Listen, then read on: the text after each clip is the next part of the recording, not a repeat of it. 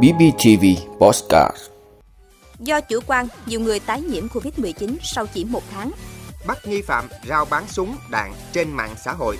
Tổng cục Đường bộ Việt Nam yêu cầu xử lý nghiêm xe ô tô đi sai làn thu phí không dừng. Gạo giúp các nước châu Á giảm rủi ro lạm phát thực phẩm. Nga ngừng giao dịch ngoại hối. Trừng phạt tài chính Nga có thể hủy hoại thế thống trị của đô la Mỹ.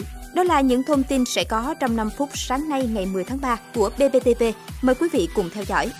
Thưa quý vị, hiện nay rất nhiều người sau khi mắc Covid-19 thì chủ quan cho rằng mình đã có kháng thể, lại đã tiêm 3 mũi vaccine nên không lo bị tái nhiễm trong ít nhất từ 3 đến 6 tháng. Tuy nhiên, trong thực tế có không ít trường hợp mắc Covid-19 điều trị khỏi trong vòng hơn một tháng lại tiếp tục bị tái nhiễm lần hai. Trao đổi với phóng viên thạc sĩ bác sĩ chuyên khoa 2 Nguyễn Thu Hường, trưởng khoa bệnh nghề nghiệp bệnh viện Thanh Nhàn cho hay, quan điểm đã mắc Covid-19 rồi không mắc lại là sai lầm, vì mình có thể mắc biến chủng này rồi lại mắc biến chủng khác và tại chính biến chủng Omicron cũng có những biến thể nên khác nhau hoàn toàn có thể tái nhiễm. Việc tái nhiễm Covid-19 của một người có thể mắc nhiều lần và số lần không hạn định tùy thuộc ở mỗi người. Sau khi mắc và khỏi, vẫn phải tuyệt đối tuân thủ 5K. Những người tâm lý chủ quan khi mắc Covid-19 sẽ có những hệ lụy sau này như rối loạn giấc ngủ, mệt mỏi, hụt hơi, thậm chí nặng hơn, ảnh hưởng đến hệ tim mạch và hô hấp. Thưa quý vị, Viện Kiểm sát Nhân dân tỉnh Phú Yên vừa phê chuẩn quyết định khởi tố bị can và lệnh tạm giam đối với Nguyễn Hữu Lợi, sinh năm 1996, trú phường Hòa Hiệp Bắc, thị xã Đông Hòa, về tội tàn trữ, mua bán trái phép vũ khí quân dụng, theo quy định tại Điều 304 Bộ Luật Hình sự. Trước đó, Cơ quan An ninh điều tra Công an tỉnh Phú Yên bắt quả tang Nguyễn Hữu Lợi đang nhận một kiện hàng từ xe khách tại một điểm bán vé xe khách ở phường Phú Lâm, thành phố Tuy Hòa. Kết quả kiểm tra cho thấy bên trong kiện hàng có một khẩu súng ngắn màu đen kiểu dáng súng quân dụng. Khám xét khẩn cấp nơi ở của Lợi, lực lượng công an thu giữ thêm 14 khẩu súng ngắn các loại, cùng 200 viên đạn thể thao, 50 viên đạn quân dụng, 24 hộp đạn cao su, một còng số 8.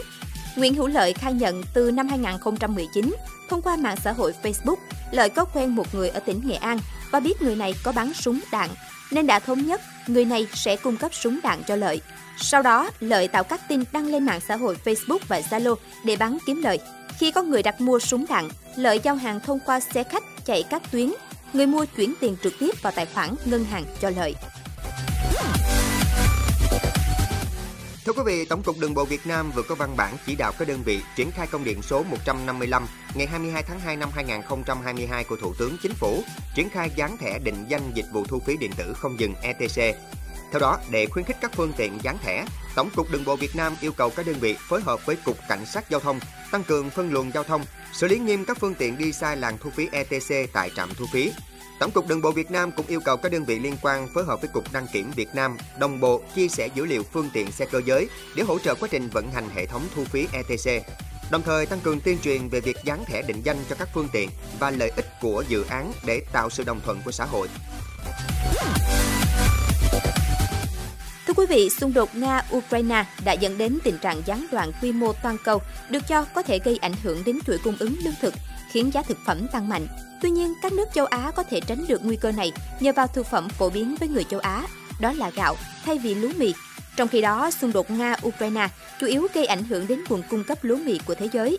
Nga và Ukraine vốn chiếm tới 1 phần tư lượng xuất khẩu lúa mì toàn cầu. Lạm phát giá thực phẩm được kiềm chế tại châu Á nhờ gạo là thực phẩm phổ biến và giá thịt heo đã giảm khi Trung Quốc mở rộng quy mô chăn nuôi.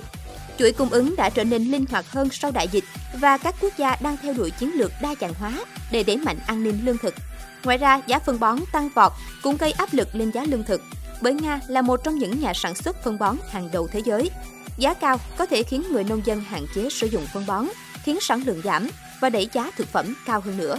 Hiện chưa rõ căng thẳng tại Ukraine sẽ kéo dài đến khi nào, nhưng các chuyên gia cho rằng sự kiện này có thể tác động đến vụ trồng trọt ngô và hoa hướng dương vào mùa xuân tại nước này, tiếp tục gây ảnh hưởng đến nguồn cung cho thị trường toàn cầu. Thưa quý vị, Ngân hàng Trung ương Nga vừa thông báo nước này sẽ ngừng giao dịch ngoại hối đến ngày 9 tháng 9, trong bối cảnh Moscow đang phải đối mặt với các biện pháp trừng phạt kinh tế lớn của phương Tây liên quan đến chiến dịch quân sự đặc biệt của Nga ở Ukraine Thông báo cho biết từ ngày 9 tháng 3 đến ngày 9 tháng 9, các ngân hàng tại Nga sẽ không được phép bán ngoại tệ cho người dân. Tuy nhiên, người Nga vẫn có thể đổi từ ngoại tệ sang đồng rúp nội tệ trong cùng giai đoạn. Bên cạnh đó, việc rút tiền mặt từ các tài khoản ngoại hối ở ngân hàng Nga sẽ bị giới hạn ở mức 10.000 đô la Mỹ đến ngày 9 tháng 9. Thưa quý vị, mới đây, động thái của chính quyền Tổng thống Biden ngăn chặn Nga tiếp cận kho dự trữ đô la Mỹ khổng lồ, cũng có nghĩa là hệ thống tài chính sau xung đột Ukraine sẽ không bao giờ còn như trước.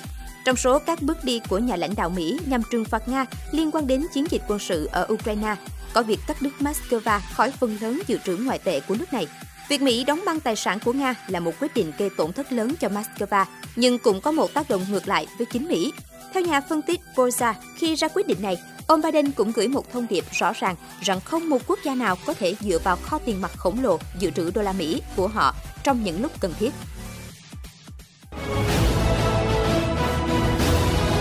Ơn quý vị đã luôn ủng hộ các chương trình của Đài Phát thanh truyền hình và báo Bình Phước. Nếu có nhu cầu đăng thông tin quảng cáo ra vặt, quý khách hàng vui lòng liên hệ phòng dịch vụ quảng cáo phát hành số điện thoại 02713 887065.